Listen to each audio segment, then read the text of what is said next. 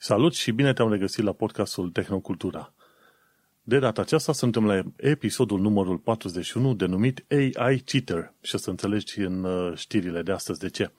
Subiectele principale discutate astăzi sunt iPhone 13, Right to Repair și trișare cu AI în jocuri. Gazele tale preferate, Vlad Bănică și Manuel Cheța te salută. Salut, Vlad! Salutare! Înainte de orice, nu uita să ne cauți pe iTunes, pe Podbean, YouTube și pe Reddit, peste tot pe unde reușești să lași o steluță, un mesaj, un comentariu, ceva, nu uita să lași mesajele respective, să ne dai steluțele, ca în felul ăsta să strângem un sac plin de steluțe și cu steluțele alea să facem ceva mult mai mare și mai interesant. Deocamdată am primit ceva steluțe, mi se pare pe iTunes să avem, cred că 3,5 stele spre 4, ceva de genul ăsta. Chiar verificam la un moment dat. Și pe Reddit văd că am mai câștigat vreo 2 ascultători, suntem la vreo 12 oameni pe acolo și deocamdată sunt doar eu și Vlad care vorbim. Cu curaj, cine vrea să discute pe canalul nostru de Reddit, nu-i nimic, să lase mesaj și să discute despre chestiunile importante legate de tehnocultură. Și, înainte de orice, hai să ne gândim că am ajuns la episodul, episodul 41. Cumva mă gândeam că nu o să ajungem până la episodul ăsta, Vlad, dar uite că am ajuns chiar binișor. Gândește-te că pe 29 septembrie am avut noi primul episod anul trecut. Asta zic, sau asta vreau și eu să zic că ne apropiem încet încet de un an. Un an aproape săptămânal. Eu am lipsit de vreo două ori, dar tu ai făcut, cred că, săptămână de săptămână, nu? Da, exact. Deci, imediat la 52 de episoade vom sărbători un an de zile și zic eu să sărbătorim cu mult mai mulți ascultători. Oricum câștigăm câte unul, doi pe săptămână, tot mai vin, tot mai vin. Cine ascultă, să nu uite să trimite pe mai departe și, de ce nu, lăsați un, lăsați un comentariu pe tehnocultura.com și spuneți, băi, nu ne combine de fața voastră. Ok, vedem ce putem rezolva. O să punem niște emoji pe varianta video a podcastului când vreodată o să deschidem varianta video. Hai să intrăm mai serios în știrile de zi cu zi, că imediat ne, ne ajunge, să zicem, miezul nopții și nu, nu vorbim ceea ce trebuie. Bun, hai să încep cu chestia interesantă de la mine numită Kaseya Shaga. Cei de la podcastul Security Now, îți dai seama că urmăresc podcastul ăla de fiecare dată, chiar dacă l-au, l-au schimbat de la o oră jumate, l-au prelungit la două ore și jumătate în urmă cu vreo 2 ani de zile, ascult totul. Ăla e singurul podcast în care chiar ascult totul. Ăla și ce, puneai tu, ce pui tu la Diaspora Cast. Sunt singurele care chiar le ascult minut cu un minut. Bun. Apreciez. Foarte bine. și la Security Now, în episodul ăsta 1000, în episodul ăsta nou al lor, gen 826, au vorbit de Kaseya Shaga, sau Epopea Kaseya, firma asta mare care a fost uh, atacată de curând de Revil, Revil uh, Ransomware. Cei de la Kaseya spuneau că au fost atacați, au, sau afectați vreo 1500 de clienți, 1500 de firme. Uh, Sid Gibson, de la Security Now, spune că de fapt ar putea fi mai mult de 1500 și poate chiar 3000 de firme diferite. Gândește-te, fiecare firmă din asta care folosea serviciile Casea, la rândul ei, are probabil 10, 20, 50, 100, 200 de calculatoare diferite care folosesc uh, serviciile Casea. Îmuțește și poți să ajungi la sute de mii sau poate chiar milioane de calculatoare infectate cu ransomware-ul ăsta de la Revil. Și asta se numește supply chain attack. De ce să te duci, de exemplu, să ataci firma X, firma X a lui Vlad Bănică? Când firma X a lui Vlad Bănică folosește software-ul Y, care acela software Y este folosit de alte 100 de firme. Hai să mă duc să atac direct software-ul Y și atacând software-ul Y folosit de ăștia, de fapt îi afectezi pe, pe toți. Și atunci poți să vii și să ceri sume enorme. Cei de la Reville au cerut la un moment dat 70 de milioane, ransomware și după aia au redus la 50 de milioane. Ca să zică blank out, ok, pentru toată lumea să vă dăm uh, cheia de, de, de, de criptare. Și de ce am pus linkul celor de la Security Now este că la un moment dat se discută despre un interviu dintre o publicație rusă cu un membru de la echipa aia de uh, hacker de la Revil și întreba de unde vine numele de Revil. Știi? Are evil.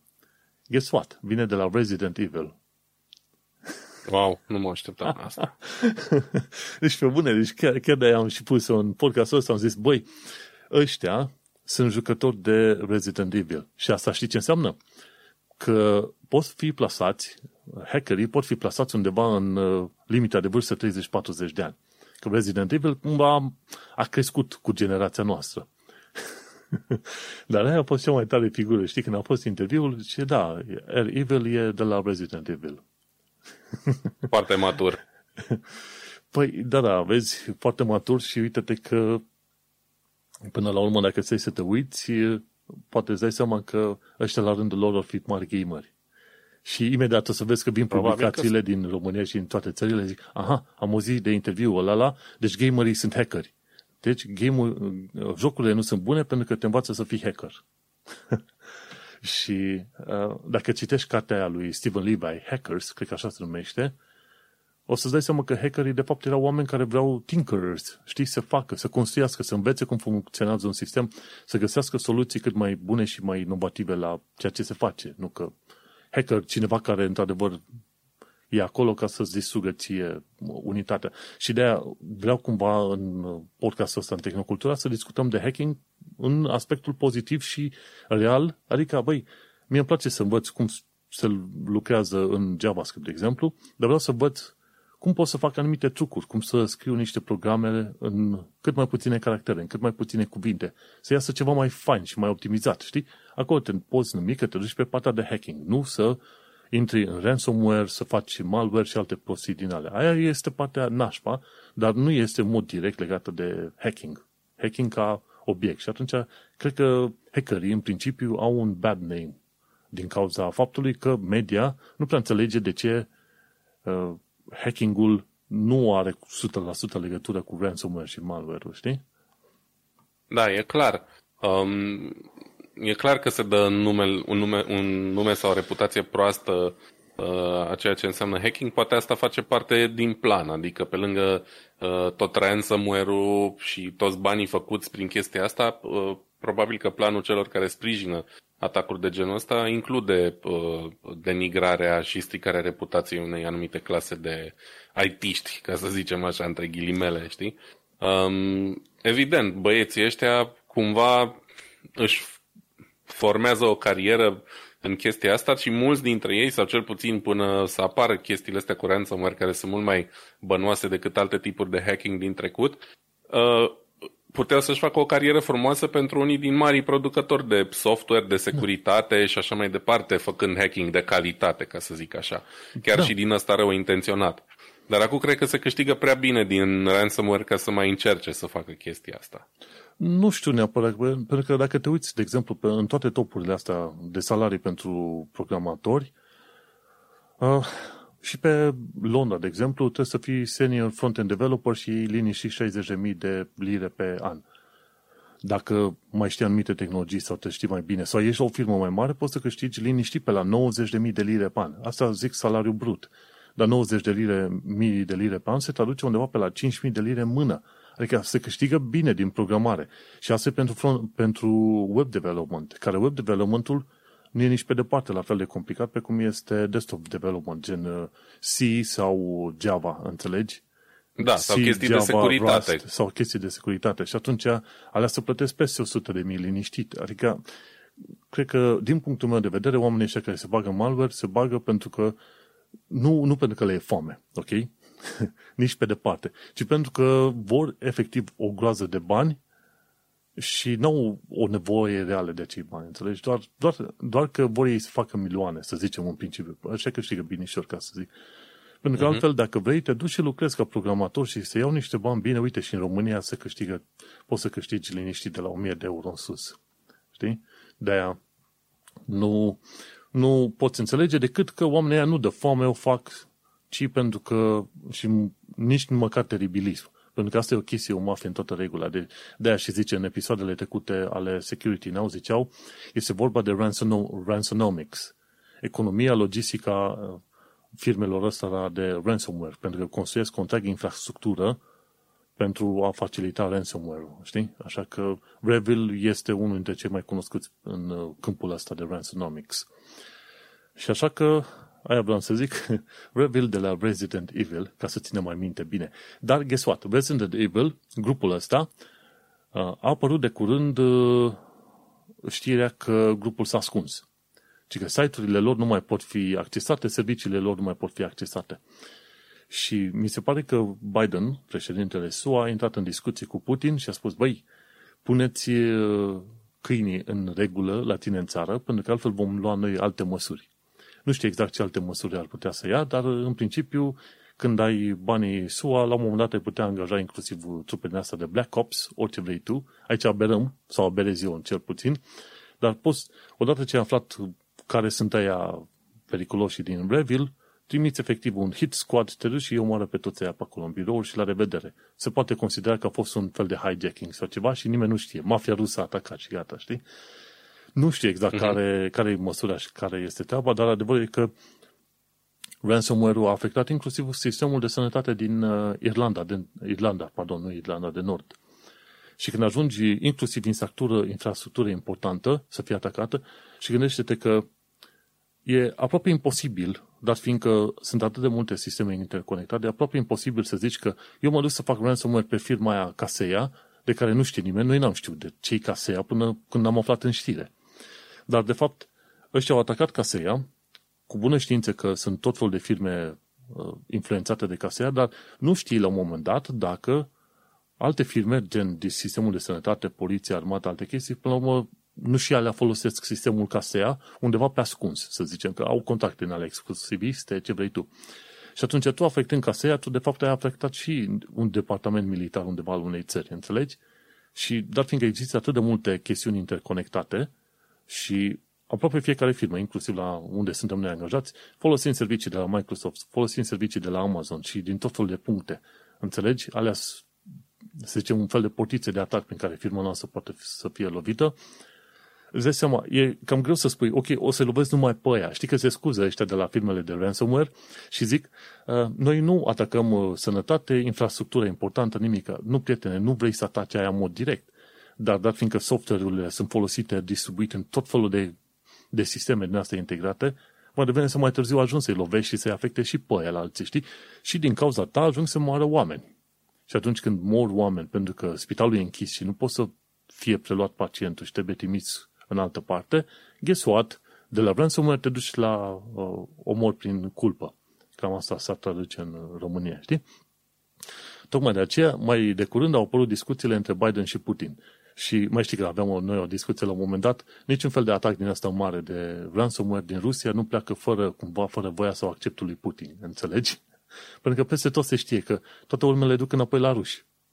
Și atunci e interesant că până la urmă, după ce Biden a spus că ia niște măsuri mai serioase, a scris și un ordin al executiv, Revel s-a ascuns.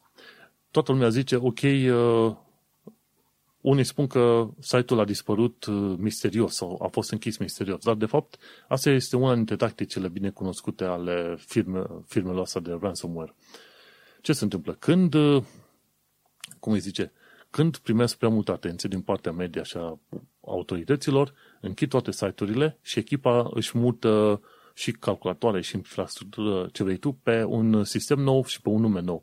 De exemplu, Revil, înainte, a fost sub numele de Gand Crab. g a n d c r a b Gand Crab. Ok? Și când au primit prea multă atenție, Gand Crab s-a închis și a apărut Revil. Deci faptul că Revil dispare acum, asta nu înseamnă că, într-adevăr, hackerii respectivi, da? sau um, efectiv infractorii respectivi au dispărut sau că au fost arestați sau că s-au ascuns sau că cumva i-a apucat remușcarea. Indivizi ca ăștia nu au remușcare, înțelegi? A, categoric, nici nu îmi făceam iluzii care avea. și atunci, de la Gan Crab, ajunge la Revil și după aia ur- următorul, uh, următorul uh, nume al Revil cred că va fi Pokémon Go. U, versiunea 2. Depinde de ce o fi, știi? Dacă, Cine a, poate ști. Cine poate ști. Cine poate ști, exact. Așa că cine, cine se bucură că o echipă de ransomware a dispărut, să nu creadă treaba asta, va reveni sub o altă formă. Cam atât vreau să zic despre subiectul ăsta.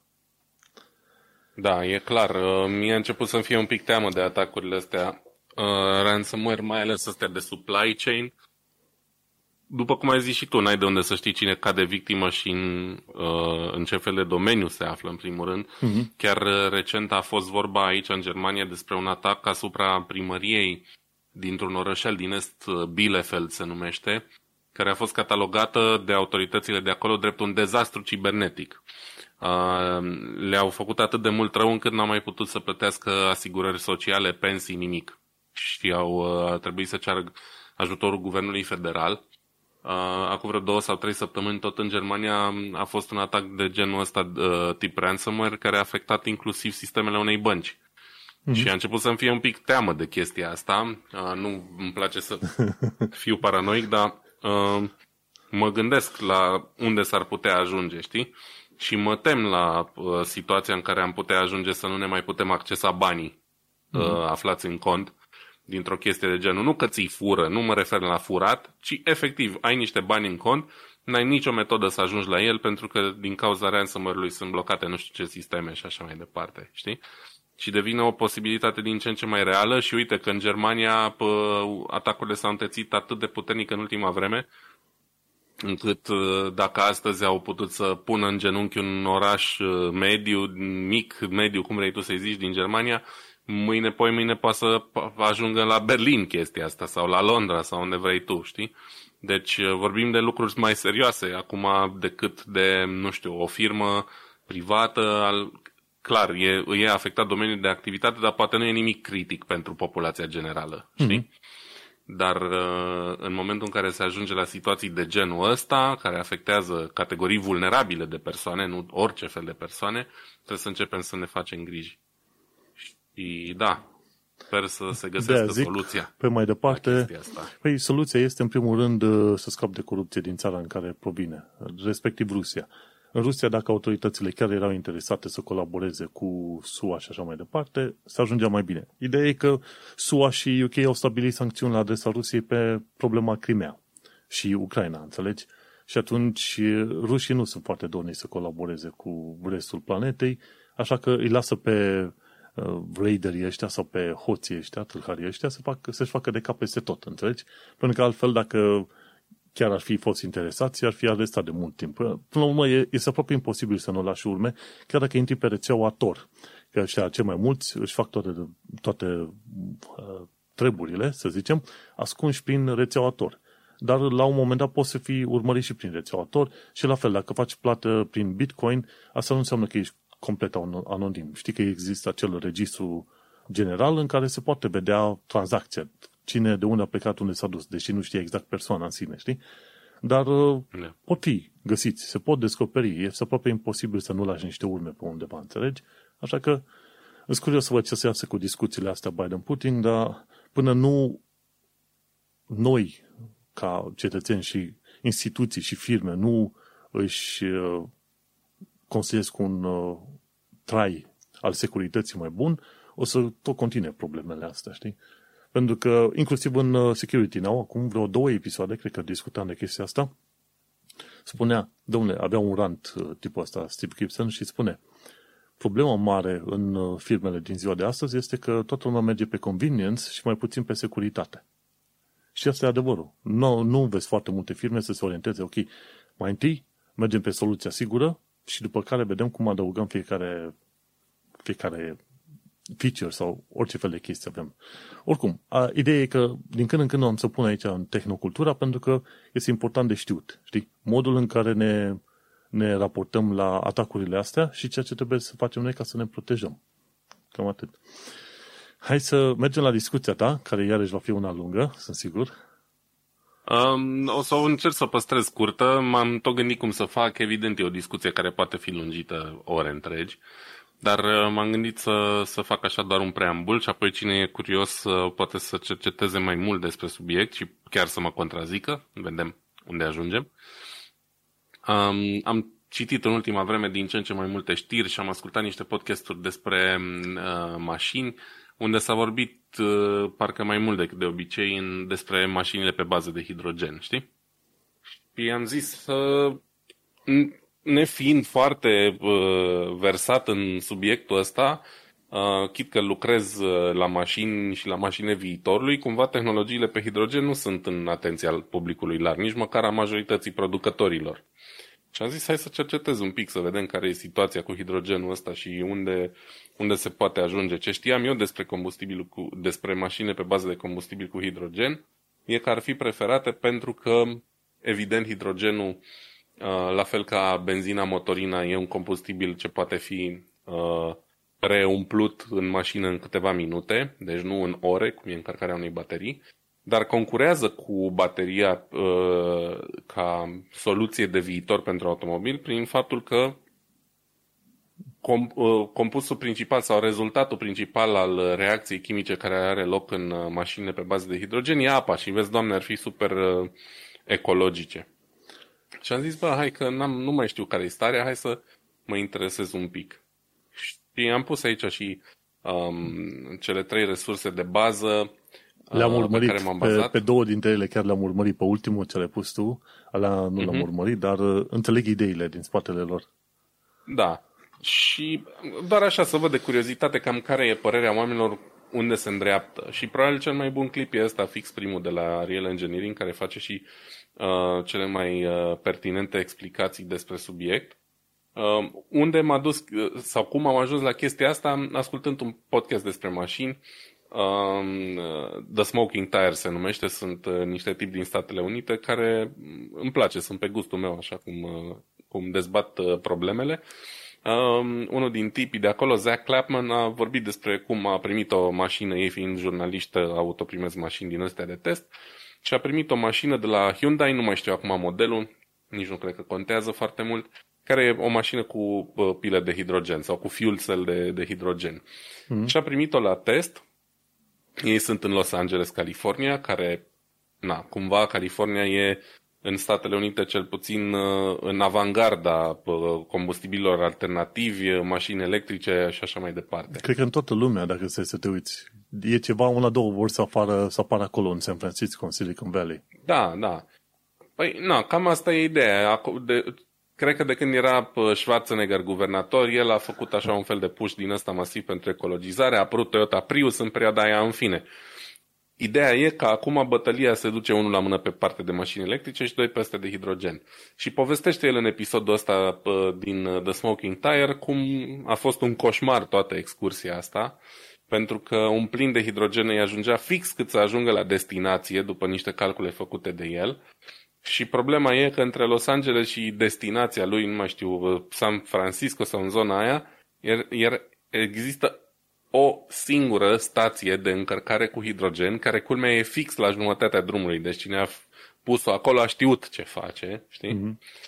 Și, în fine, ideea de bază e că n-a reușit să încarce cu hidrogen unde și-a propus. A încercat multe locuri, a ajuns la destinație cu ceva combustibil în rezervor și a avut probleme foarte mari să reîncarce, să realimenteze, să se întoarcă înapoi.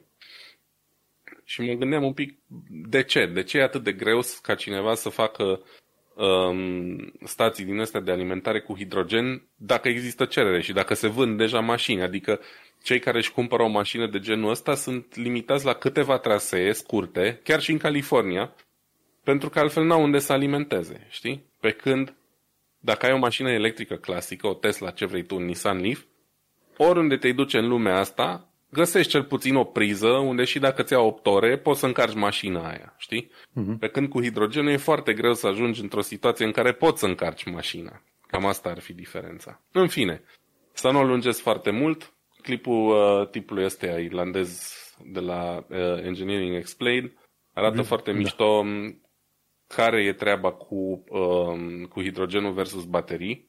În primul rând, hidrogenul e cel mai abundent element din natură, te-ai aștepta să fie totul perfect. Ăsta e combustibilul viitorului, nu? Avem hidrogen căcălău. Cât vrem noi. Nicio problemă. Ei bine, uite, care e problema? În primul rând, dacă stăm să luăm în, în calcul toate calculele economice legate de cum se obține hidrogenul, de transport, de stocare și așa mai departe, ajungem ca hidrogenul să coste mult mai mult și să fie mult mai puțin eficient pe uh, unitatea aia de, de combustibil decât uh, o baterie. Um, apoi, încă o chestie pe care probabil nu foarte multă lume are în vedere, pentru că chestia asta nici nu e foarte popularizată, cât de ecologic e hidrogenul de fapt. Da, bine, am văzut acolo. Nu... Am văzut în graficul da. ăla. și asta am mai citit în câteva locuri uh, ulterior, dar n-am pus toate resursele acolo pentru că era prea aglomerat.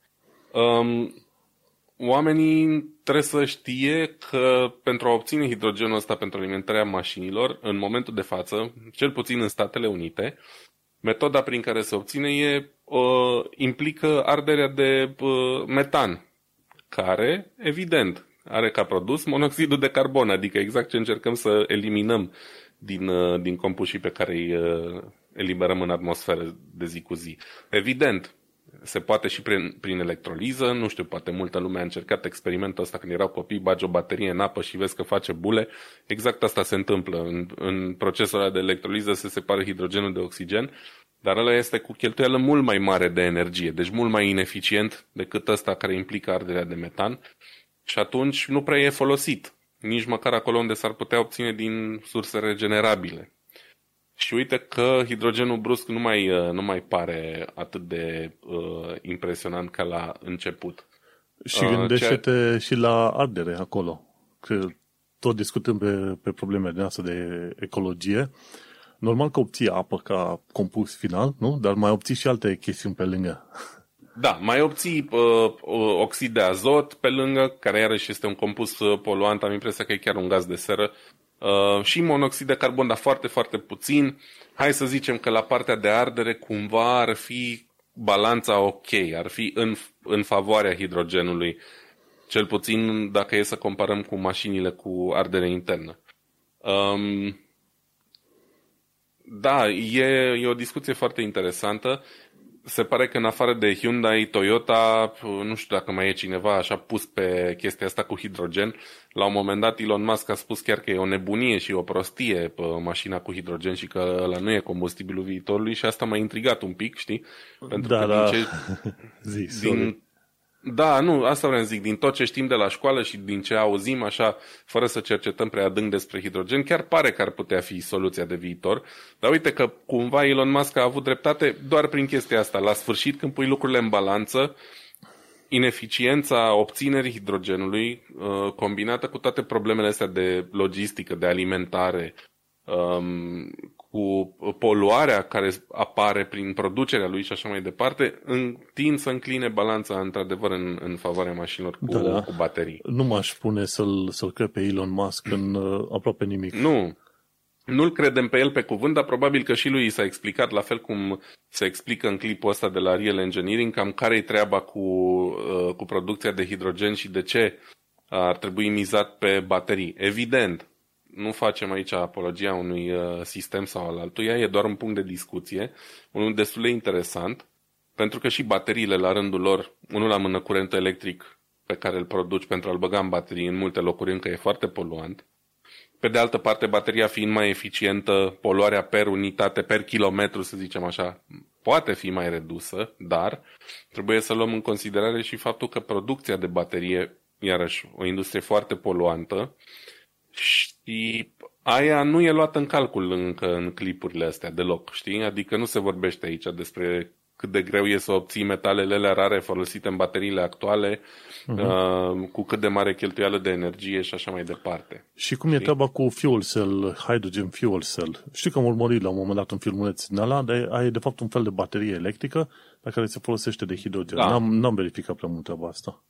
E așa zisa pilă, îi zice pe română, pilă electrică, um, care funcționează, e cumva un fel de baterie în timp real, să zic așa. Adică într-o baterie clasică, tu deja ai energia stocată acolo prin niște procese chimice și în momentul în care vrei să accesezi energia aia, ea e deja acolo. Da? Și mm-hmm. în timp ce o folosești, energia electrică scade nivelul încărcării din baterii până uh, se golește, să zicem așa, de energia bateria, iar apoi reîncarci aceeași baterie și o refolosești. Da? Pila cu hidrogen funcționează un pic diferit, uh, un pic foarte diferit, aș putea zice, în, în sensul în care încarci o mașină cu hidrogen, niște rezervoare, și aici iarăși intervine o problemă mare. Hidrogenul uh-huh. e un gaz foarte instabil. 1-2 încearcă să creeze o reacție chimică cu ceva Și de cele mai multe ori reacțiile chimice ale hidrogenului sunt violente. De exemplu, când hidrogenul reacționează cu oxigenul pentru a produce apă, asta se întâmplă doar în urma unei explozii. Știi? Și atunci, automat, e nevoie de niște rezervoare foarte bine făcute, bine construite pentru, pentru a le băga în mașinile pentru că dacă se perforează un rezervor plin într-un accident, nu scapă nimeni de acolo. Aia e clar. Um, dar asta e una din, din părțile negative ale sistemului. Cum funcționează el e destul de interesant, uh, nu e destul, foarte interesant.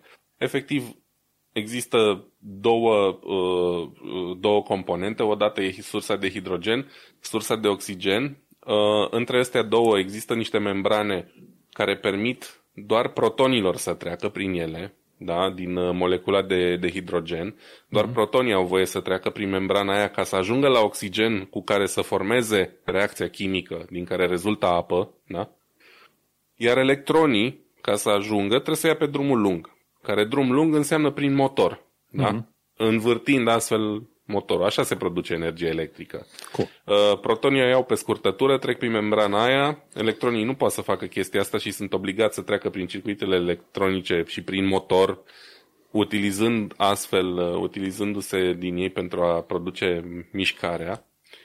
Uh, iar cei care ajung pe partea cealaltă, evident, se combină cu uh, protonii de hidrogen și cu moleculele de oxigen și rezultă apă. Deci uh, toată chestia asta se bazează pe reacția chimică de producție, de producere a apei din, uh, din celula asta cu combustibil. Evident, pe măsură ce mergi, se consumă hidrogenul, oxigenul se ia direct din atmosferă, nu trebuie să ai un rezervor de oxigen, efectiv funcționează cu, cu aerul din atmosferă, reacția asta, și pe țeava de eșapament curge apă. Uh, nu prea există alți compuși chimici în urma reacției pilei cu hidrogen. Poate ori fi cantități nes- nesemnificative de alte chestii, știi? Uh-huh. Um, ai și aici un fel de baterie, dar mult mai mică, uh, prin care stochezi așa un fel de tampon, să zicem așa, pentru că uh, reacția asta nu e chiar instantanee. Și atunci ai o baterie care îți permite să mergi câțiva kilometri și tu în timp ce mergi ea se reîncarcă de la, de la pila cu, cu hidrogen. E un sistem foarte, foarte interesant, dar uh, cu multe dezavantaje în continuare. Adică nu e, nu e nici de cum viabil pentru. Uh, adică motorul pila cu hidrogen în sine, da, e ok, e foarte ok, dar sistemul de distribuție al hidrogenului, sistemul de producție al hidrogenului e în, mm-hmm. în continuare marea problemă, știi? Și Bine, uh, nu... dacă stai să te uiți și aici în Londra, au autobuze pe hidrogen și sunt rute speciale numai pentru autobuze cu hidrogen. Dar tu îți seama că trebuie să fie pompați bani sănătoși pentru a le ține palea în... Sunt convins. Și uite, și în uh, Germania, cred că am mai vorbit la un moment dat de uh, un tren pe la Frankfurt pe undeva. Acum am citit recent că în Bavaria, între Augsburg și Füssen, care e un oraș foarte mișto de la poalele Alpilor, uh, vor ăștia să bage un, uh, un tren pe hidrogen. Dar cum să zic eu, ăla e un caz special în care trenul ăla o să aibă tot timpul hidrogenul de care are nevoie, fix în stațiile în care are nevoie, știi? Dar pentru șoferii obișnuiți poate fi o aventură chestia asta. Și țin minte că acum câțiva ani am luat pe cineva la autostop, foarte pe scurt o să spun, um, mergeam tot așa de la München la Frankfurt cu mașina și am luat pe cineva pe BlaBlaCar, car Um, și era o tipă care lucra la Hyundai la un showroom, ceva de genul, și mi-a spus atunci fix chestia asta, care are o mașină pe hidrogen, dar pentru că se grăbește, a ales să nu ia în cazul în care are probleme cu alimentarea și asta se întâmpla cu vreo 5 ani și mie mi s-a părut atunci ceva incredibil, pentru că nici nu știam că există, nu mai auzisem, știi? Uh-huh. Știam de tehnologia pilei, dar, uh, uh, fuel cell cu hidrogen, dar nu știam că există, că se fac mașini. Și mi-a povestit un pic și fix asta spunea și ea, între München și Frankfurt există o singură stație unde poți alimenta cu hidrogen și dacă nu merge aia, nu ai cum să ajungi la Frankfurt, pentru că rezervorul sau, mă rog, cantitatea de hidrogen pe care o putea stoca mașina aia atunci, în 2016, îi permitea doar jumătate din drum să facă. Deci era obligatoriu să alimenteze, înțelegi? Da. Și a zis că nu vrea să riște, că trebuie să ajungă neapărat undeva și a preferat să, să călătorească cu BlaBlaCar, știi? E, uite că au trecut șase ani de atunci încolo și nu s-au schimbat, cred că, foarte multe. O să caut de curiozitate, îmi pare rău, n-am apucat să o fac, să văd câte stații de, de încărcare cu hidrogen au apărut între timp în Germania. Dar uh, dacă în California nu sunt câte, câte ar trebui să fie, mă îndoiesc că sunt oricare alt loc din lume. Da, cam asta e ideea. Hidrogen versus baterie, am cercetat un pic, se pare că hidrogenul, deși promite mult, încă e departe de a fi uh, o soluție adevărată. Și în continuare, majoritatea producătorilor mizează pe baterii. În afară de uh, japonezi și coreeni, uh, bașca ăștia de la Toyota ziceau că vor, sau nu știu cine, cred că primăria, nu, cred că primăria Tokyo, nu mai știu, am citit ceva de genul sau am văzut într-un clip, că ziceau că vor să ajungă un primul uh, oraș cu uh, susținut în întregime cu combustibile alternative, adică hidrogen plus baterii în nu știu câți ani, știi? Și de aia se investește mult, uh, sau Toyota investește mult în chestia asta. Mm-hmm. Nu mhm. știu. Ideea este că există tehnologia și cine știe, dacă nu la un moment dat se, se enervează cineva, o firmă mare, un Elon Musk al hidrogenului, să zică, ok, eu inventez un nou, uh, cum îi zice, un nou Tesla al hidrogenului sau ceva. da, da, să, să nu uităm că nu asta ar fi problema mașina în sine, ci ar trebui să apară un test, un uh, Elon Musk care să inventeze un nou sistem de producție și de distribuție al hidrogenului. Acolo stăm, de fapt, rău în momentul de față. Bun, cine ascultă podcastul Tehnocultura, acolo poate să lucreze și să scoată mulți bani. să creeze hidrogen cât mai mult. Hai să mergem la următoarea, la următoarea știre de la PC Magazine, PC Mag, și că citerii în jocuri se folosesc acum de AI, Artificial Intelligence. Bine, e de machine learning în principiu. Dar nu știam deci, n-am mai jucat jocuri online de mulți ani de zile, cred că din 2003, ceva de genul ăsta, când mai jucam puțin de el și de fiecare dată când intram pe Counter-Strike sau ce vrei tu, primeam headshot-uri pe bandă rulantă. Ce și eu, aveam și eu 17-18 ani și mă băteau copii de ăștia de 11-12 ani. Mi-era o ciudă, am ieșit, am lăsat totul. Nu. Le-am zis, nu mai îmi trebuie jocuri online cât mai trăiesc. Și așa este, nu mai intru pe online, pentru că mi-au, mi-au omorul pe bandă rulantă. și uite-te că ăștia deci, după ce că sunt pricepuți, unii dintre ei mai folosesc și cheat de tot felul. De aia sunt scoți, scoși. Știi că auzi câteodată la Call of Duty, pac, 10.000 de cheateri au fost scoși de pe rețele, banați. Știi? Și mai nou, uite, acum am aflat că se folosesc ăștia de machine learning ca să facă cheating. Zic, mă, sunteți normali? Mergeți și jucați un joc frumos, așa, de unul singur. De unul singur, cum e, știi? Că la un moment dat, când toată lumea începea să facă cheating, făceai și tu. Că așa o înțelegem de la ăștia alții care jucau. Pentru că toată lumea o făcea, făceai și tu la fel. Știi? Și când mai e joc? Când uh, e care pe care. Sau poate ăla e jocul, e meta-joc. Deci jocul în sine nu contează, ci jocul cheatingului, ăla care conta mai mult. și ăștia de la PC Mag chiar au scris în articol nou, noua tehnică se folosește o captură de imagine imaginea se trimite către software de machine learning și atunci tu, tot ceea ce trebuie să faci este să te orientezi în direcția generală al inamicului și atunci și chestia asta merge și la console și atunci, bineînțeles, când uh, împuși dușmanul, te va alinia în așa fel încât să-l, uh, să-l prinzi pe, pe inamicul tău, știi, să-l împuși mai bine. Și machine learning, bineînțeles că se folosește de AI, efectiv, ca să vadă siluete și așa mai departe. Știi cum se cum funcționează aplicațiile astea de recunoaștere a persoanelor, de exemplu. Și fuge dușmanul ăla inamic în joc ce e stânga-dreapta, tu doar, doar trebuie să fii în zonă și când dai click să-l împuști, te reorientează în așa fel încât să îl împuști pe ăla din plin. Și game over poveste, știi? și am înțeles că este destul de greu de descoperit chestia asta, dar fiindcă vine de la consolă direct. Știi, nu e un software afară, ci cumva în consolă e, ești cumva reorientat, nu știu cum, cu, cu ajutorul uh, software-ului, să împuști dușmanii respectiv. Nu este un software pe care l-ai instalat tu direct pe consolă, e, e în afară, și nici un software sau un cheat code pus în joc când joci online, înțelegi? E undeva între, în afară. Și am înțeles că în discuția celor de la de pe Twitter, de exemplu, e Anti-Cheat PD, Anti-Cheat Police Department, este un cont de Twitter, și au spus, uite, doamnelor și domnilor, vă prezentăm cum poți să folosești o consolă și cu machine learning să faci cheating în uh, jocuri.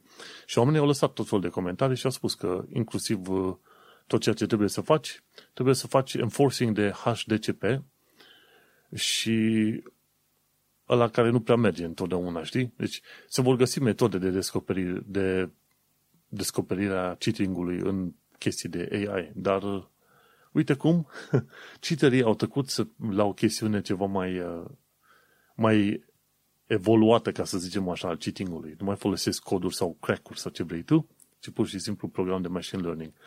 Aici, în articolul celor de la PC Mag, nu explică exact care ar fi varianta, ok, ce soft folosești, la ce serviciu trebuie să te bagi, să, să te înscrii, să folosești acest uh, machine learning cheat, dar uh, uite că se întâmplă.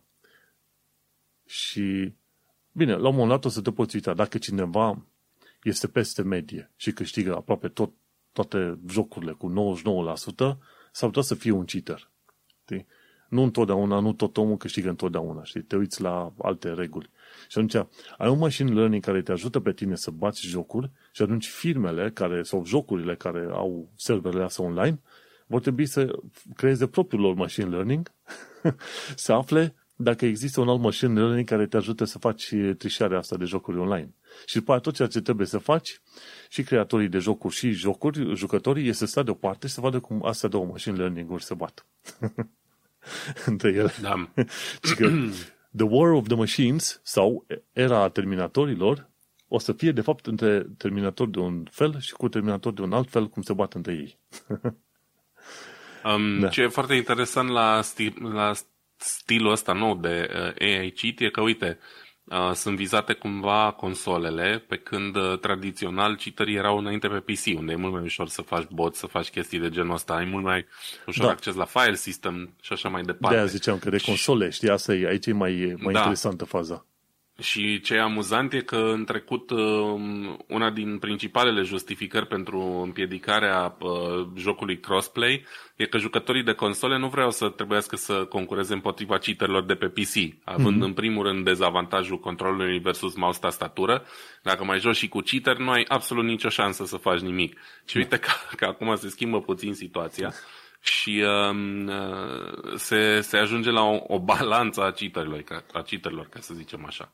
Eu personal n-am înțeles niciodată de ce se face asta. Ce, dacă sunt unii care câștigă bani trișând, pot să înțeleg aspectul ăsta, dar pe majoritatea care se joacă efectiv doar de fan și cu toate astea aleg să trișeze asta, nu o să înțeleg niciodată. Care, unde mai e distracția? Păi sunt copii fine. de aia răzgâiați care vor să, să umble cu o medale. Uite, am făcut ceva în viața asta. Nu contează cum da, au obținut, se poate. Știi? Dar mă tem că sunt și mulți adulți, asta e chestia. Păi, nu, acum copii răzgâiați se extinde și la adulți. Bun, și cam asta am avut, am avut de zis. Deci, uh, nimeni nu mai este ferit de trișatul pe jocul video. Orice fel, că e consolă sau nu. Hai să vedem da, la, la știrea ta. Din păcate, cred că era de mult chestia asta, acum doar se întinde ciuma trișatului în jocuri. Um, trecem uh, mai departe la o știre uh, foarte pe scurt din, uh, de pe macrumors.com. Au apărut primele mock-up-uri și primele uh, desene uh, computer-aided cu următorul iPhone, uh, probabil numit iPhone 13, nu se știe încă Este exact. un leak oficial sau neoficial? Nu, nu, nu e oficial. Ideea e că e oarecum oficial, pentru că desenele, schițele, randările se pun la, dis- la dispoziția producătorilor de uh, carcase de către uh, Apple în sine, da? adică fiecare producător vrea ca în momentul în care li se lansează produsul, piața să fie deja pregătită cu periferice, cu carcase și așa mai departe. Și ei lansează designul, uh, uh, schițele cu dimensiunile cu, pentru ca producătorii de carcase să poată să se pregătească pentru ele și ăștia, la rândul lor, evident, încearcă uh, să schițeze cum va arăta, cum va fi următorul model de, de telefon. Ei bine, asta s-a întâmplat și cu uh, generația nouă de iPhone, care e așteptată pe undeva prin septembrie și se pare că vor fi uh, cel puțin patru versiuni, un uh, mini, un Pro, un Pro Max și un standard, să zicem așa. Um, deci în patru dimensiuni va fi uh, oferit fiecare cu diferite caracteristici, cel mini și cel normal par să aibă doar două camere, pe când ce Pro și Pro Max câte trei. Um, camera bump de nivelare aia, dimensiunea camerelor uh, este mult mai mare decât la modelul uh, precedent. Um, în, uh, am impresia la modelul Pro doar, sau la Pro Max. Uh, și în rest, ca design, ca dimensiuni, se pare că sunt cam la fel ca anul trecut oarecum e de așteptat, pentru că iPhone 12 a venit cu un design nou. Uh, după cum știm, Apple păstrează scuze, păstrează în linii mari designul cel puțin 2 ani de zile, dacă nu mai mulți. Deci uh, forma generală a telefonului va rămâne la fel. Schimbările majore sunt, uh, după cum ziceam, în jurul camerei. Se pare că nociul o să fie cumva mai mic. Um, acum nu se știe exact de ce, se tot zvonea și eu îmi doresc din suflet că ca următorul iPhone să încorporeze un uh, cititor de amprentă și atunci poate să se renunțe la o parte din senzorii din noci sau să-i facă mai, mai mici. Iar um, în legătură cu performanțele nu se știu foarte multe. Se zvonește un uh, display de 120 de Hz ProMotion, care deja e oferit pe telefoane mult mai ieftine. Apple, iarăși din punct de vedere uh, display a rămas în urma uh, trendului, oferind încă um, doar display de, de 60 de Hz în momentul de față. Deci se zvonește că ăsta ar fi unul din marile upgrade-uri pe partea de, de hardware, de tehnologie. Și evident se așteaptă un upgrade al procesorului, probabil numit A15, uh, dar până acum se, știu, se știe foarte clar doar de schimbările astea de, de design, să zicem așa, care iarăși sunt minore, sunt incrementale, cum ne-a obișnuit, nu, nu vom avea parte de ceva radical. Tocmai de aia n-are rost să o lungim, cine e interesat să vadă cum arată, care sunt diferențele, e linkul de la, de la articol în nou. Și în show notes, dacă te uiți, am pus chiar un link de la ZDNet care spune așa, nu cumpăra iPhone în iulie. Nu știu dacă ai reușit să vezi, cred că va trebui să dai refresh la, la Da, da, m-am uitat, am văzut, sunt pe el. Și, efectiv, în uh, știrea asta de la ZDNet spune în felul următor. Măi, pe la, prin perioada lui iunie, Apple de obicei anunță ce vor face chestii noi la WWD, ce Worldwide Developers Conference, nu ceva de genul ăsta prin iunie anunță în așa fel încât developerii și toată lumea să se pregătească pentru sezonul de toamnă cu modificări, update-uri, ce vrei tu. Și atunci nu are rost să-ți cumperi în vară, adică perioada iunie, iulie, august, să-ți cumperi ca telefon nou, dacă vrei să cumperi ceva nou, va trebui să aștepți lansarea din, uh, efectiv, din perioada lui septembrie și octombrie. Și dacă te uiți aici în sursa asta de la ZDNet, spune așa, ok, uh, modele unice de iPhone anunțate pe lună în ultimii, cred că în ultimii 13-14 ani de zile, ceva de genul ăsta, știi, zice. Am de la începuturi. Da, când, da, chiar 2007, uite, omul ăsta chiar a făcut un grafic din 2007 încoace, o chestie foarte utilă și simpatică făcută. Și zice așa, din 2007 până încoace, 42% din uh, situații în care s-a lansat un nou iPhone a fost în septembrie. 16% a fost în octombrie și 11% în noiembrie. Deci, practic, în marea majoritate a timpului, când au lansat ceva legat de iPhone, a fost în perioada asta septembrie, octombrie, noiembrie. În mult mai puțin uh, în iunie, fiind de 16%, știi? Dar uh, și aici spune la un moment dat, uite, chiar în iPhone Announcements by Month, când s-au anunțat, tot la fel, septembrie iese câștigător în uh, toată perioada asta, 2007-2021. Așa că Perioada verii de obicei este o perioadă moartă, cred că din orice fel de punct de vedere, chiar și la computing în genere și calculatoare, nu numai la telefoane, știi? Cumva vara Cumva oamenii normal, să se, da. vor să se bucure de concedii și pe când se întorc din concediu vor să-și iau un telefon nou să se premieze că a fost prea, prea, viață, prea grea viața în concediu, știi? Până la urmă și sezoanele astea de lansări corespund cu marile sărbători creștine, în general înainte de Paști și înainte de Crăciun sau cu cu ceva timp înainte de, pentru ca oamenii să se poată pregăti de făcut cadouri și așa mai departe. Uh, una, o perioadă mare e fix asta, începând cu luna septembrie, unde mulți uh, producători își anunță produsele noi. Evident, pe perioada verii te interesează mai puțin, vrei să stai pe afară, să-ți cheltui banii pe concedii și mai puțin pe telefoane noi. Da, păi uite și aici și la tabelul ăsta, ci că 8 lansări diferite au fost în septembrie. În din 2012 exact. până în 2019, 8 lansări au fost în septembrie. La începutul au avut în iunie, de exemplu 2008, 2009, 2010 și după aia prin uh, anii ăștia alții, 2017, 18 acolo au, au mai avut ceva pe noiembrie și pe octombrie, dar cele mai multe pe septembrie au fost și cred că o să continue să le mențin așa, știi? Așa că, cum ai, cum ai zis și tu, toată lumea trebuie să țină cont de faptul că există o anumită cadență. Ok, un, dacă în fiecare an e lansat ceva nou, va fi lansat cumva pentru perioada de Crăciun. Păi, uite, de ce crezi că a fost scandalul ăsta mare și cu RTX 3080 și cu PlayStation 5 anul trecut. Păi au anunțat tocmai în perioada aia, septembrie-octombrie, când oamenii deja se pregăteau să-și facă un cadou de Crăciun. Și au luat uh, surpriză mare, un uh, ou cu surpriză și cu nimic înăuntru, toți oamenii, pentru că n-au putut să pună mână nici pe un PlayStation 5, nici pe un RTX 3080 și de ce? Tocmai în perioada aia, de aia a fost și supărarea mare, pentru că se apropiau sărbătorile și n-ai reușit să pui mâna pe chestia aia, știi? Exact. Bun, mergem mai, mai departe. La ce era chestia asta? Da, cu Zidinetul nu cumpăra iPhone în iulie. Deci știm treaba asta. Mergem la o altă știre de la Extreme Tech, ci că Intel sunt interesați să construiască fabrici în UE.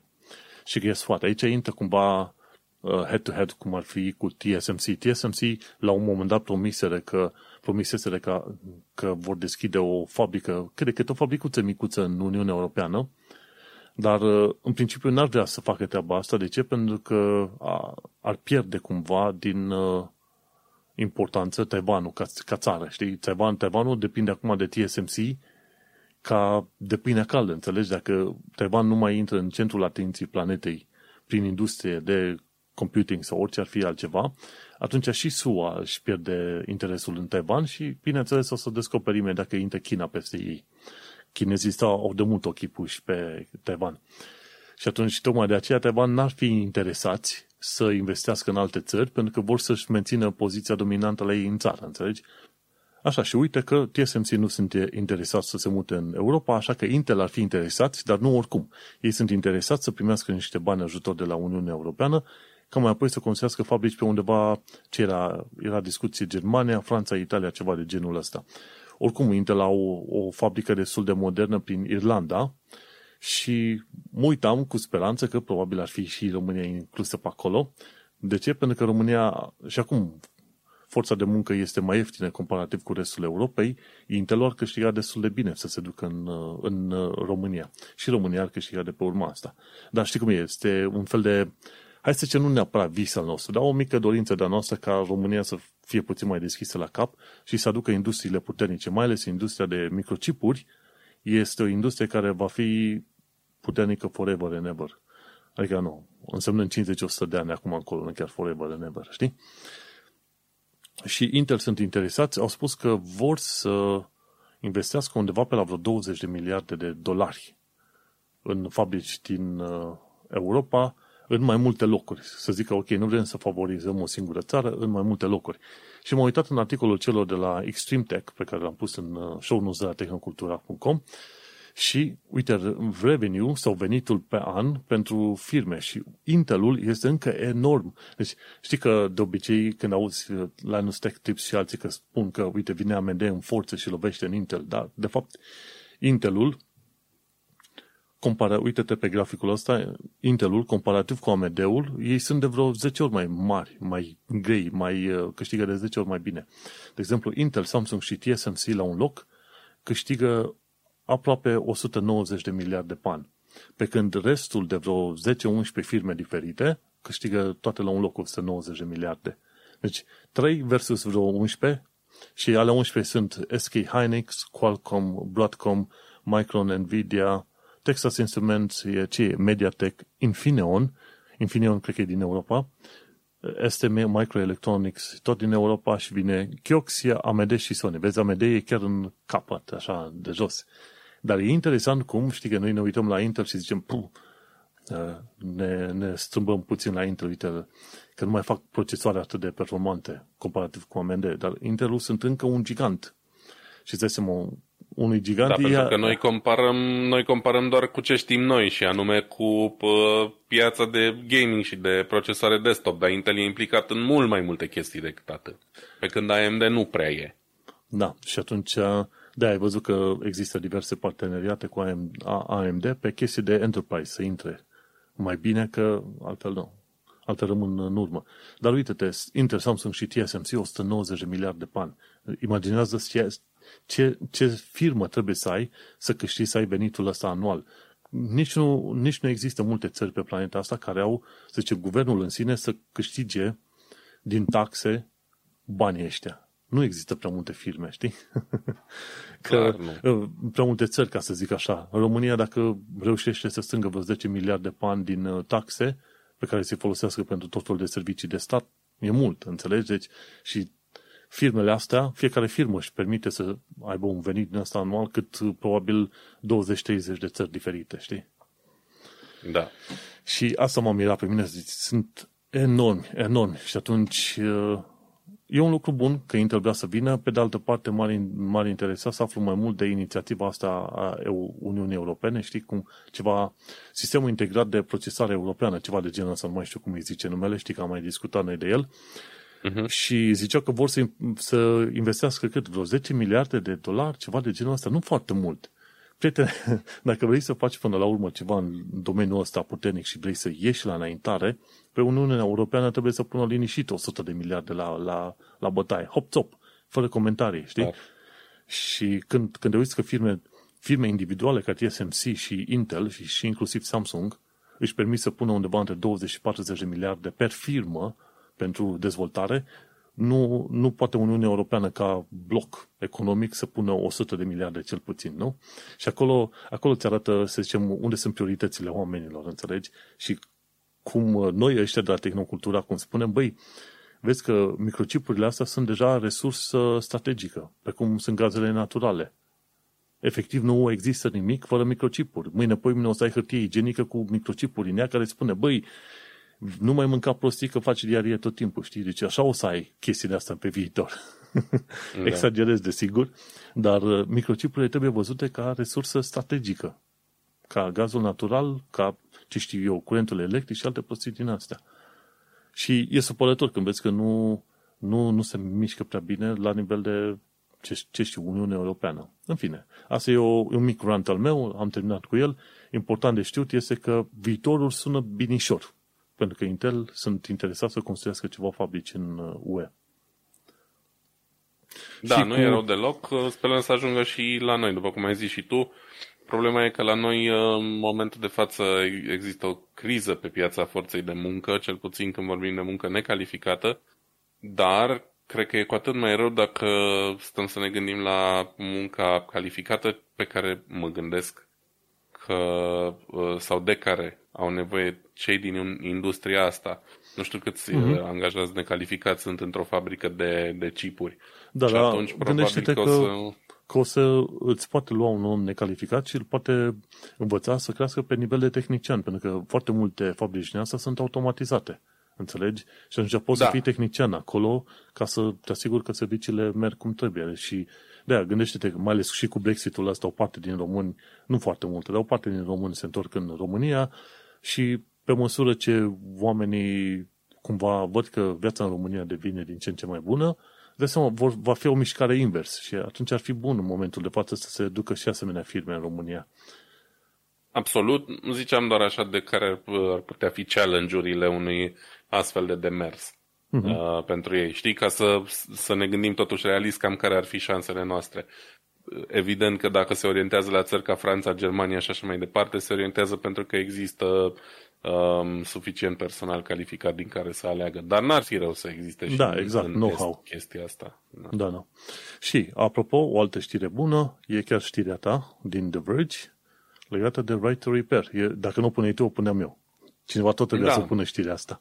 Ia zi. Absolut. Um, o știre importantă um, vine din Statele Unite, unde mișcarea Right to Repair, despre care am mai tot vorbit uh, noi aici, ia din ce în ce mai mare amploare și se pare că un uh, ordin executiv dat de președintele uh, american Joe Biden um, își dorește să facă chiar asta, își dorește să promoveze uh, competiția economică, um, inclusiv cumva uh, lovind în cei care practică um, măsuri anticompetitive de genul uh, reparații uh, third party, da? Uh, adică cum e și Louis Rossman, tipul pe care mai tot cităm noi aici, uh, oameni care au ateliere de reparații de telefonie mobilă, de mașini, de ce vrei tu. Um, și e vorba de 72 de inițiative, trebuie să recunosc că n-am citit tot uh, ordinul ăla, evident. Um, 72 de inițiative care să promoveze competiția asta. Um, evident, cei de la din mișcarea Right to Repair au motive de bucurie pentru că dă în mod direct în cei care sunt anti dreptul uh, fiecăruia de a-și repara produsul cumpărat, um, cel mai mult se pare că vor fi afectați sau vor fi afectați. O mare parte din, uh, din cei care li se adresează legea asta sunt în industria asta, în industria electronicelor uh, de consum, telefoane mobile și așa mai departe. Știi? Pentru că um, asta se întâmplă. Chiar azi dacă tot vorbeam de el, asta ieri am văzut un clip foarte scurt de la Louis Rossman care se numește uh, Right to Repair explicat într-un minut. Și arată acolo foarte uh, simpatic cum pentru un chip uh, ars de pe o placă de bază dintr-un uh, laptop Apple care, consumă, care costă 12 dolari plus o reparație de câteva zeci de dolari, da? Um, faptul că Apple nu mai permite accesul uh, atelierilor de reparații la piesa aia înseamnă o înlocuire a plăcii de bază care costă 1500 de dolari. Nu vezi? Și ai toată Știi? chestia asta cu right to repair este pentru consumatori și este un lucru extraordinar de bun.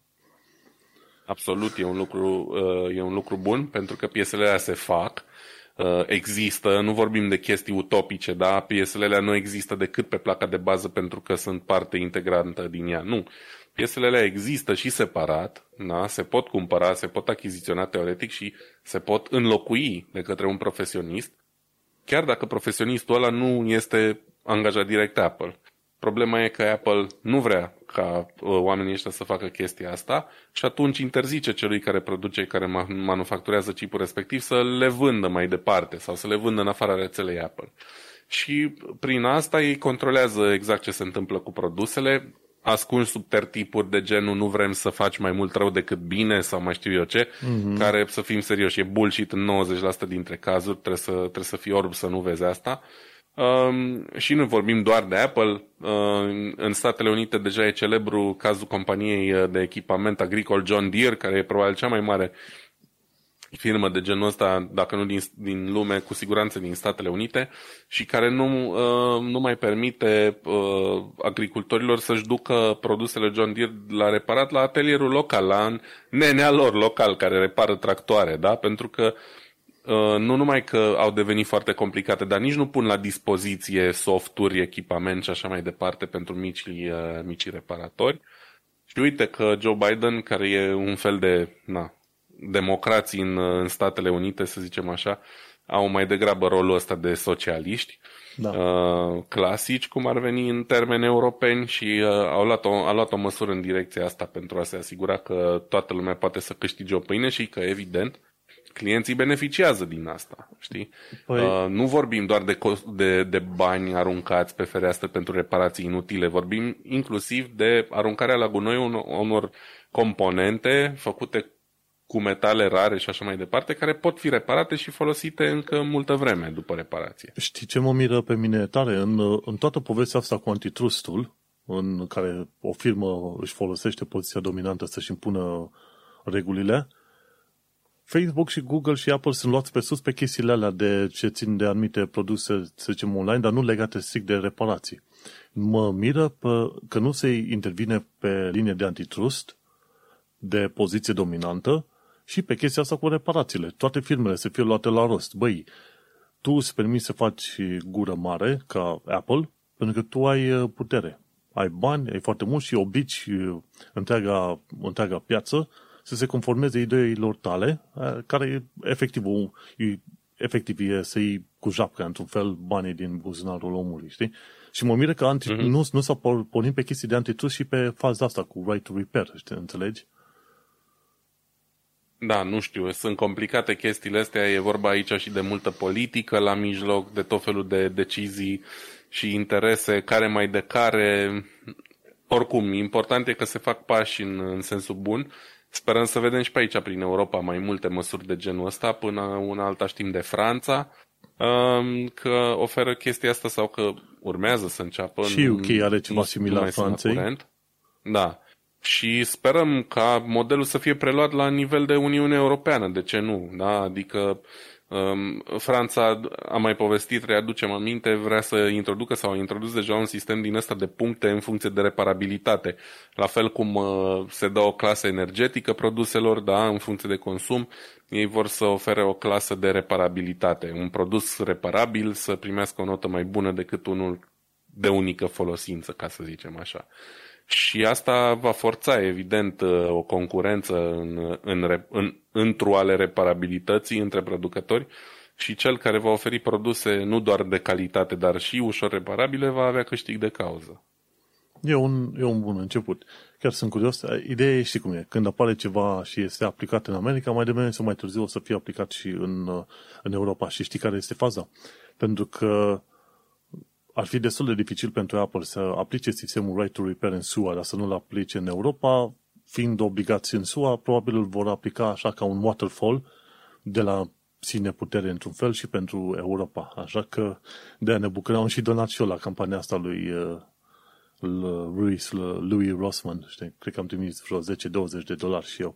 Și el a primit donații și din lume, nu numai din SUA, știi? Absolut. E o chestie care trebuie să extindă la nivel mondial până la urmă, adică nu vorbim doar de o problemă izolată. Da, și atunci vedem, dacă se aplică în SUA, mai devreme sau mai târziu se va aplica și în România. să știi că așa și este, mai devreme sau mai târziu se aplică și în România. Și de-aia, deci când ai ocazia, fă lobby în, în SUA pentru niște chestiuni care cumva mai devreme sau mai târziu vor, aplica, vor fi aplicate și în România. Curios că ajungi să aplici politica în felul ăsta, sau politica, sau ce știu, activismul în felul ăsta, dar să știi că are sens, ca să zic. Oricum, Clar. merge, o să vedem în câțiva ani de zile, vedem. Bun. Ne ținem pumnii, că e vorba de fiecare dintre noi aici. Ne ținem pumnii, exact. Ok, astea au fost uh, subiectele principale, nu știu cât timp mai avem, uh, nu foarte mult. Ideea este că mult. Haideți să trecem prin uh, următoarele știri ceva mai pe scurt și Așa, uite, am citit de curând și am insistat să am aici articolul lui Dorin Lazar, pe care l-am avut invitat pe chestiuni de antitrust și social media în urmă cu vreo câteva episoade și el scrie acolo unde se duc blogurile când mor. Este un articol destul de lung și l-am citit pe tot, bineînțeles, pentru că are și o parte de istorie și acolo ți se explică cum a fost și cu blogurile prin România și așa mai departe. Dar adevărul e unde se duc blogurile când mor și la dat o explicație se duc pe Facebook. Și adevărul e că aia e una dintre cele mai rele morți care pot fi, înțelegi? Pentru că eu fiind blogger, ok, n-am mai scris articole de ceva timp, dar am, am scris peste o mie și ceva de articole pe manuelcheța.com, am și o mie și ceva de articole pe tehnocultura.com, puteam să scriu cărți până acum. Bineînțeles, 99% din articolele alea sunt uh, apă de ploaie, ca să zic așa. Dar e important că am avut un tool și de-aia vorbesc, vreau să vorbesc de asta la, la Tehnocultura. Blogul este în continuare un tool și gândește-te că ai platforme gen uh, WordPress.com, ce știu, cred că mai e și Blogspot-ul, gratuite, îți poți, îți poți face blogul repede. Și nu poți să știi dacă stăpânești o idee decât dacă începi să o pui în scris și după aia o citești. Și sunt destul de multe cazuri în care am scris ideea respectivă, m-am uitat la ea și am zis, asta e proastă. și ar trebui să modific ce am scris și ar trebui să văd, să mai învăț ca să reaplic ideea respectivă. Și m-a ajutat blogul foarte mult și în continuare mă ajută blogurile. Și sfatul meu pentru oameni ar fi, băi, dacă ai succes cât de cât pe Facebook, pe orice fel de rețea, nu uita să-ți faci un blog al tău personal. Pentru că rețelele astea, gen Facebook, Instagram, se vor duce mai devreme sau mai târziu. Și dacă ai o bucată de text sau un conținut la care ții și care ți se pare foarte fain și simpatic și vrei să-l ții forever and ever, de ce nu? Pune și pe blogul tău. Pune pe Facebook dacă e, de copy-paste pe Facebook, salvează un articol pe blogul tău și mergi pe mai departe. Nu văd, nu de multe ori, nu de puține ori, pardon, văd oameni publicând online texte foarte faine, că e proză, că e un status al lor de supărare, un rant al lor și mă, mă gândesc cu groază la faptul că într-o zi, două, statusul ăla dispare, nimeni nu mai știe de el și nici omul respectiv nu mai are o metodă ușoară de a ajunge, să ajunge la textul ăla, știi? Că tu nu ai o, nu ai o funcție de search, chiar și în grupurile de Facebook, nu ai o funcție de search să zici, ok, caută-mi în funcție de cuvântul următor. Nu are. Și atunci, mai bine să-ți facă omul blog. Și cum a zis și Dorin Lazar, blogurile nu vor dispărea. Bineînțeles, unii oameni se vor muta pe alte platforme de colocor, dar blogul ca conținut scris nu va dispărea niciodată. Și asta e părerea pe care o am și eu în continuare. nu va dispărea niciodată. Nu știu care e părerea ta, Vlad, despre bloguri. Um, eu am încercat să scriu, uh, mi-ar plăcea ideea, cred că e un pic prea târziu pentru mine să mă apuc totuși, uh, nu știu dacă știu să scriu bine, nu știu dacă știu să-mi organizez ideile suficient de bine, dar, după cum ai spus și tu, pentru cei care fac chestia asta și pentru cei care își doresc și pentru orice fel de om care vrea să zică ceva public și stă în, crede într-un anume, nu știu, subiect, are niște chestii de, de zis, um, evident, un site personal, fie el și sub forma unui blog gratuit, e mult mai important decât, um, decât să ai chestii doar pe rețele sociale. Alea pot fi foarte ușor cenzurate, azi poți să ai contul mâine să nu-l mai ai și așa mai departe. Um, dacă chiar crezi în mesajul pe care vrei să-l transmiți oamenilor și um, ai ceva de zis, automat un site uh, propriu, blog și așa mai departe e mult mai ok decât să postezi doar pe rețele sociale la noi, mai ales în România, se face chestia asta pentru că oamenii asta au înțeles din Facebook, că e o platformă pentru exprimat opinii, ceea ce și e, într-o mare parte, dar uh, având în vedere câtă toxicitate există acolo și um, cât de efemer poate fi conținutul, probabil că nu e cea mai fericită Tot situație. Legal de... Dar, da. atâta mai am de zis, dar e preferat pentru că centralizează toată informația și toate profilele și toate persoanele și nu trebuie să cauți blogul lui Dorin, blogul lui Manu, blogul lui Cutare, le ai pe mhm. toate mm-hmm. acolo. Știi? Cam mhm. asta e ideea. Ce zicea Dorin, când îți faci blog, efectiv să închizi secțiunea de comentarii și să știi că eu sunt uh, de acord cu treaba asta. Dar eu fac uh, o chestiune hibridă în toată afacerea asta și anume când trece un an de zile de când am publicat un articol, articolul respectiv îl marchez ca arhivă. Adică undeva pe, pe la jumătatea anului, deci cum e acum, marchez articolele de anul trecut drept uh, arhivă. Și atunci când le marchez drept arhivă, secțiunea de comentarii este blocată. Nu, nu mai pot să le stau niciun comentariu nou la ea. Cred că e important să știi și ce vrei de la blogul ăla. Dacă vrei un blog care să fie doar un jurnal al tău și în care doar îți exprimi opiniile fără să te intereseze um, ce cred cei care te citesc despre tine, da, atunci poți să închizi comentariile, dar pentru unii poate e important și feedback-ul. Mie mi-ar plăcea mm-hmm. să comunic și dacă am niște idei de scris, um, să comunic cu cei care le citesc, să ascult și părerea lor, pentru că poate învăț ceva din, din chestia asta.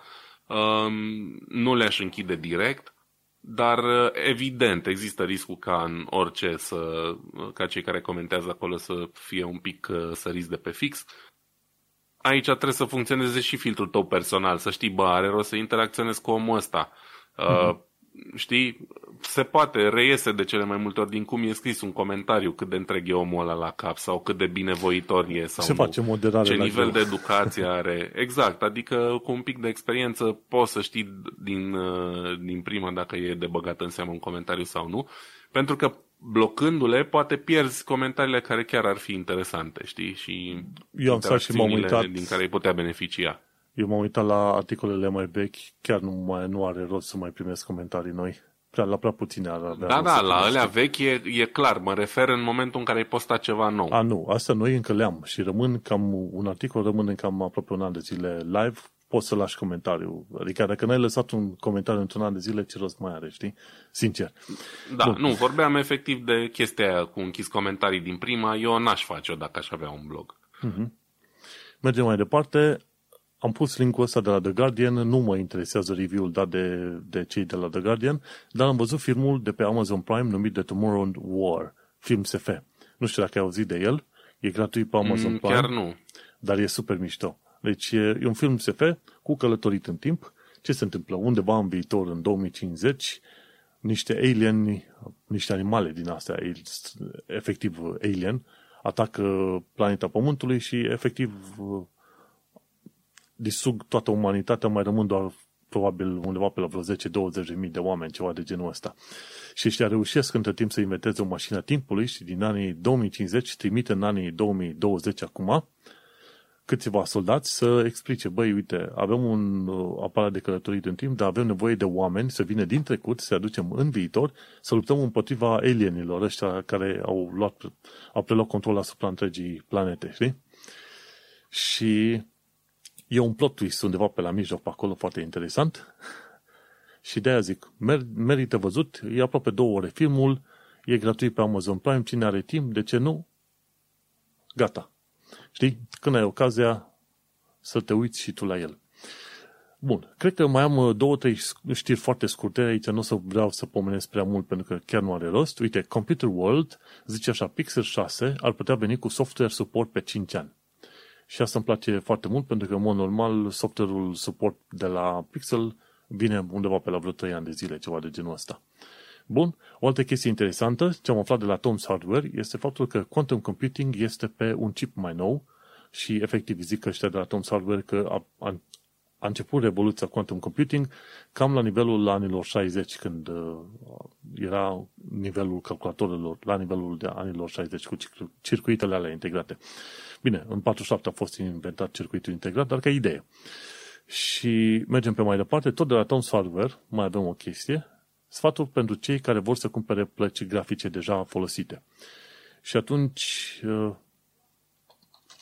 sunt sfaturile de bun simț, când iei de pe platforme, ai grijă ca oamenii ăia să accepte return-uri, să aibă review-uri bune, să fie avut suficient de multe vânzări și, bineînțeles, trebuie să te uiți la placă grafică dacă nu cumva are prea mult praf pe ea, dacă nu cumva pasta a fost uscată și consumată, știi?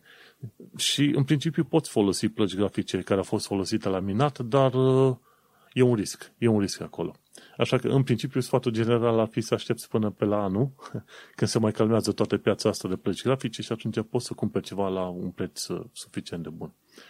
Um, și... Înainte să existe minatul de criptomonedă, aș fi cumpărat o placă video la mâna a doua de pe internet, de pe un site din ăsta gen OLX, eBay și așa mai departe. Astăzi n-aș mai face-o. Aș cumpăra doar de la cunoscuți. Cam da, asta e inputul meu pe subiect.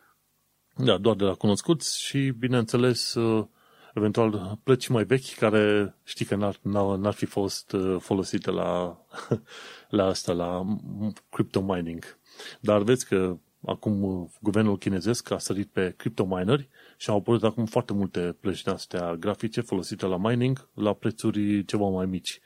Important lucru este mai bine aștepți. Pur și simplu așteaptă și ia de la magazine direct, nu e cam complicat să iei la mâna a doua. Bun, și o ultimă știre pe astăzi este de la TechDirt. Ci că de ce lumea urăște DRM-urile? Ci că Ubisoft a blocat accesul gamerilor la jocuri pentru că au închis serverul de DRM. Și aici era vorba de jocul, stai să văd despre ce joc era, era ceva care nu joc eu, e pe site-ul de la celor de TechDirt. Uh, e vorba de DRM, serverul DRM pentru Might and Magic X Legacy. Ceva s-a întâmplat, uh, Ubisoft nu mai uh, are grijă de serverul respectiv și pentru că serverul DRM nu mai funcționează, cei care au plătit pentru jocul ăsta nu mai pot să-l joace. Și o chestie de, de toată bafta, ca să zic așa, pentru că în toată chestia asta cu DRM-ul, și mie nu-mi place DRM-ul, este că lumea găsește crack-uri foarte ușor, adică se căcuiesc aproape de fiecare dată destul de ușor, orice fel de joc vrei tu, într în materie de câteva zile, poate o lună, două, e un crack creat și face viața grea pentru utilizatorii normali care îl plătesc pentru jocul ăla. De exemplu, joc acum Assassin's Creed Valhalla și din cauza faptului că face tot timpul verificare cu serverul online. Dacă internetul meu nu este foarte bun sau serverul online de la Ubisoft e picat sau au probleme, mă scoate din joc instant. Și asta urăsc. Zic, domnule, eu am plătit pentru banii aia. Pentru jocul ăla, cu diaremul ăsta idiot al tău și pe online și pe ce vrei tu, mă scoate din jocul exact în mijlocul misiunii sau ceva. Și poate pui iară jumătate de oră să faci misiunea respectivă, știi? Și da, urăsc, urăsc, urăsc diaremul din, uh, din tot sufletul meu. Știi? DRM aproape că face parte din categoria de antitrust pe care vrei să o vezi dispărută definitiv. Înțeleg că vor să se protejeze de piraterie, dar trebuie să existe o limită, adică nu uh, atât de puternic încât să-mi afectez mie uh, jocul, buna dispoziție și așa mai departe când eu ți-am plătit 60 de euro pe joc. Nu știu, fă da. în așa fel încât să funcționeze cum trebuie. N-are, n-are ce să facă. Două jocuri trebuia dat pe o licență și gata, fără diaremul și alte chestii, pentru că oricum sunt crecuite jocurile astea în prima zi, săptămână. Bineînțeles. Așa, e că... clar că e inutil. În fine, cam asta era ce, ce am vrut să zic, că am terminat cu un rant din asta anti-DRM. Cine vrea să citească mai mult, să intre pe TechDirt și acolo au mai multe știri de genul ăsta. Bun, acum că trebuie să terminăm. Self uh, shameless promotion, ceva de genul ăsta, Vlad. Nu avem uh, shameless promotions, uh, nimic citiți blogul Umanu, ascultați podcasturile noastre și cam atât. Uh, nu uitați să faceți o donație, să faceți ziua mai bună cuiva, dacă aveți posibilitatea. Așa, donați pentru Right to Repair, uite așa, la Louis Rossman, dacă tot, tot e ceva. Bun, și pe mine mă găsiți pe manelcheța.com, acolo unde am și podcastul Un Român în Londra, dacă ești interesat să afli de viața în străinătate și de chestiuni mai specifice legate de UK și Londra, de ce nu? Un Român în Londra podcast. Îți mulțumim că ne-ai ascultat. Acesta a fost episodul 41, numit AI Cheater, unde am vorbit despre iPhone 13, Right to Repair și trișare cu AI în jocuri. Vlad și cu Manu te salută și îți urează o săptămână bună. Salutare! Au, salut!